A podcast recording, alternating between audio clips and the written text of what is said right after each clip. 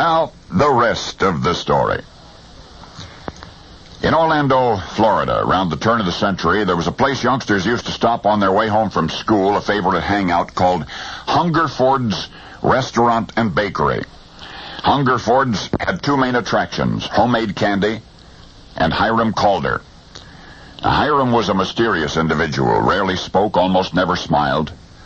The youngsters who frequented Hungerford's speculated endlessly about Hiram. A newcomer to Orlando in 1888, Calder was promptly hired as Hungerford's baker and counterman, as the position was termed. When not baking in the kitchen, Hiram just sat behind the counter quietly. Those recalling Hiram from those days described a man of average height and build, usually plainly dressed in pants and shirt. It was said that Calder had a wife named Sarah, and that Sarah had died October 2 of 1910, and Hiram was never the same after that. Heartbroken, virtually frantic with grief, Hungerford's baker eventually quit the job to spend hours each day at Sarah's grave. Calder, who could barely afford the expensive monument purchased for Sarah, soon lost everything.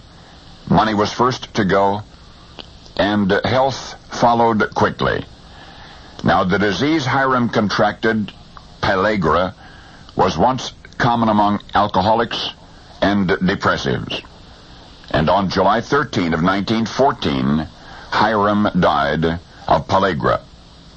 Calder's last home was an Orange County institution for indigents, final resting place an unmarked grave in the local potter's field.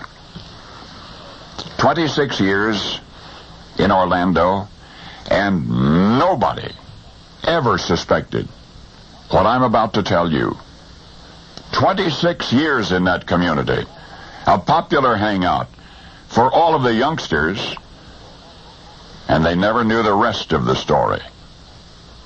That Hiram Calder, Hungerford's introverted baker and counterman, was not a man at all. Hiram was a she. Hiram was a woman whose secret shame drove her to a lifetime in disguise. Discovered in Hiram's Bible after her death was the explanation for it all, an assortment of documents piecing together the strange story of a teenage girl living in New York City, giving birth to a child out of wedlock, then running away with the infant, hiding and traveling. By the time the unwed mother reached Orlando, her daughter was just old enough to pass for someone's young wife and thus further to spare the daughter the disgrace of illegitimacy, was conceived this elaborate deception. The unwed mother from New York would dress and act as a man, a man named Hiram Calder, and her daughter would assume the role of Hiram's bride. It was Sarah, that same daughter, for whom Hiram grieved herself to death. And yet, while investigators have not discovered Hiram's original name beyond that of H.E. Calder, they have revealed the true significance of Hiram's 26-year charade. You see, suffrage was not legal in the state of Florida until it was nationally approved with the passage of the 19th Amendment in 1920. I said woman suffrage was not legal in Florida. 1920 was six years after Hiram Calder died. And yes, Hiram was a registered voter.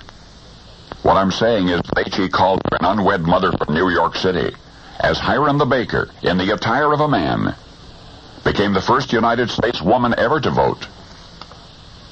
And now you know the rest of the story.